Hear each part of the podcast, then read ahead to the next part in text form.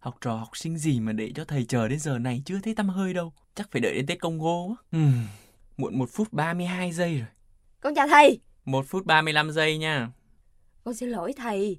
Trời ơi, kẹt xe quá thầy ơi. Với lại, dạo này con học hành bận rộn lắm. Thầy thông cảm cho con nha.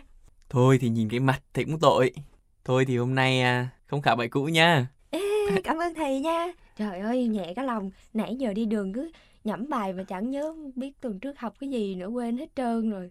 Hôm nay chơi trò chơi ha. Wow, được chơi trò chơi luôn hả thầy?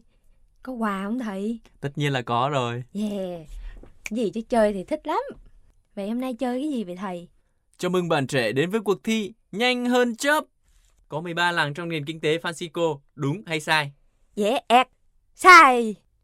Một sao dành cho bạn trẻ. Mới được có một sao. Thôi cũng được. Câu hỏi số 2. Làng nào sau đây thuộc nhóm thăng tiến con người trong nền kinh tế Francisco? A. Cân bằng CO2. B. Phụ nữ trong nền kinh tế. 3. Năng lượng và sự đói nghèo. À, à, không phải B, B, B. Phụ nữ trong nền kinh tế. Trả lời hơi lúng túng. Cho thêm nửa sao. Chán thầy ghê luôn á. Thôi, vậy cũng được. Câu hỏi số 3. Câu hỏi này thuộc bài mới nha. À, cái gì thầy?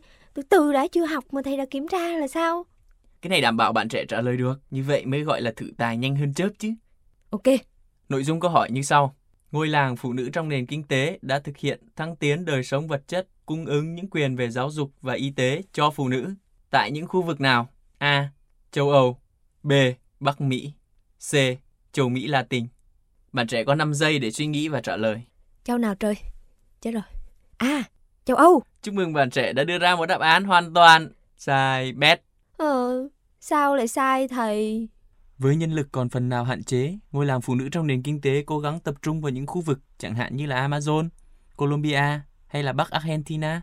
Đây là những khu vực mà phụ nữ thường chịu nhiều thiệt thòi trong lĩnh vực giáo dục và y tế. À, thì ra là như vậy.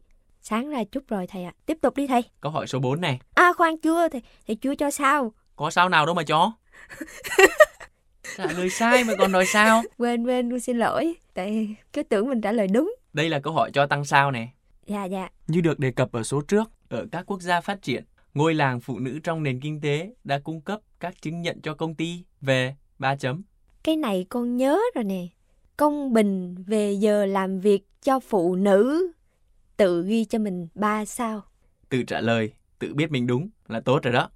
Ờ nhưng mà thầy ơi, thầy cho con ngừng ngừng chơi xíu, con đang thắc mắc cái chỗ này nè.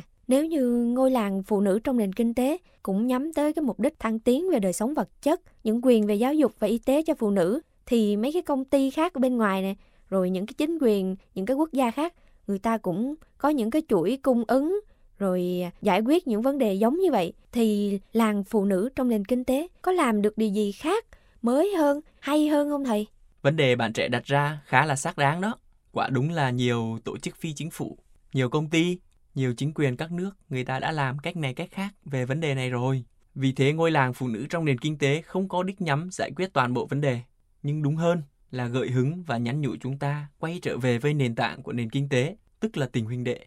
Chỉ trong tình huynh đệ thì chúng ta mới có thể đưa đến một sự công bình đích thực, cách riêng, công bình cho phụ nữ trong những khía cạnh như giáo dục, y tế mà chúng ta vừa đề cập đó. Trò hiểu chưa? Dạ, thưa trò hiểu rồi ạ. À. Ủa, Vậy à, theo con hiểu như thầy nói thì làng chưa có liên kết được với nhiều công ty, với các chính quyền, rồi với những người thiện chí khác. Đúng rồi, nhân sự của làng ít mà, nên những hoạt động này rất cần sự cộng tác của mọi người, nhất là các bạn trẻ đó. À, thì ra chắc đây là khoảng không gian mà các bạn trẻ chúng con được mời gọi cộng tác phải không thầy? Chính xác.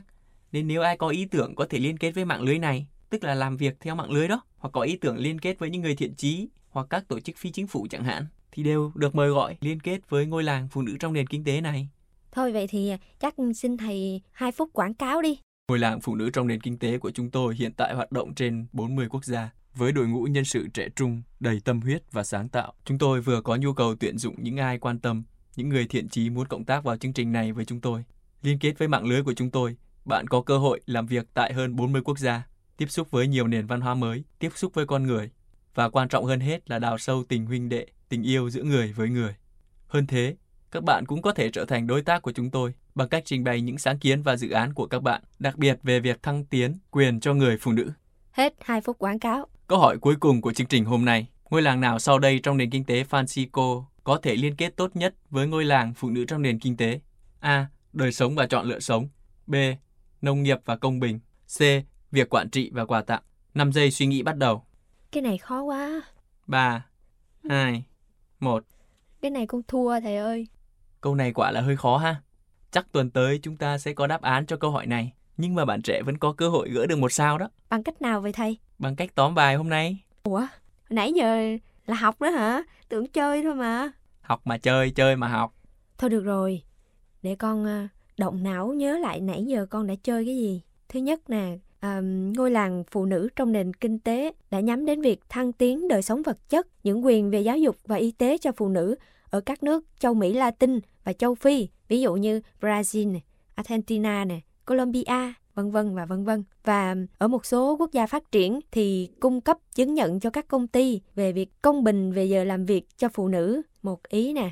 Ý thứ hai đó là làng phụ nữ trong nền kinh tế không có đích nhắm giải quyết toàn bộ vấn đề nhưng đúng hơn là gợi hứng và nhắn nhủ quay trở về với nền tảng chính yếu của nền kinh tế Francisco đó là tình huynh đệ và làng phụ nữ trong nền kinh tế đã dành ra cho các bạn trẻ một khoảng không gian mời gọi các bạn trẻ tham gia vào việc cộng tác vào các mạng lưới và dự án của ngôi làng này. Tóm bài rất tốt, nhưng mà câu hỏi cuối cùng thì bạn trẻ vẫn chưa có đáp án đúng không?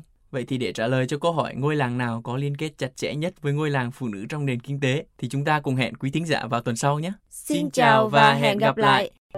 Chuyên mục Nền Kinh tế Francisco mong muốn là không gian gặp gỡ, trao đổi về một nền kinh tế mới, một nền kinh tế tôn trọng sự sống, yêu mến con người và môi sinh.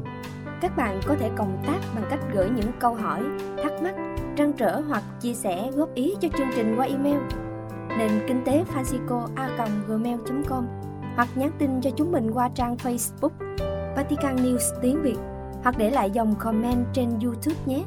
Hẹn gặp lại các bạn vào thứ ba tuần tới. Xin chào và hẹn gặp lại.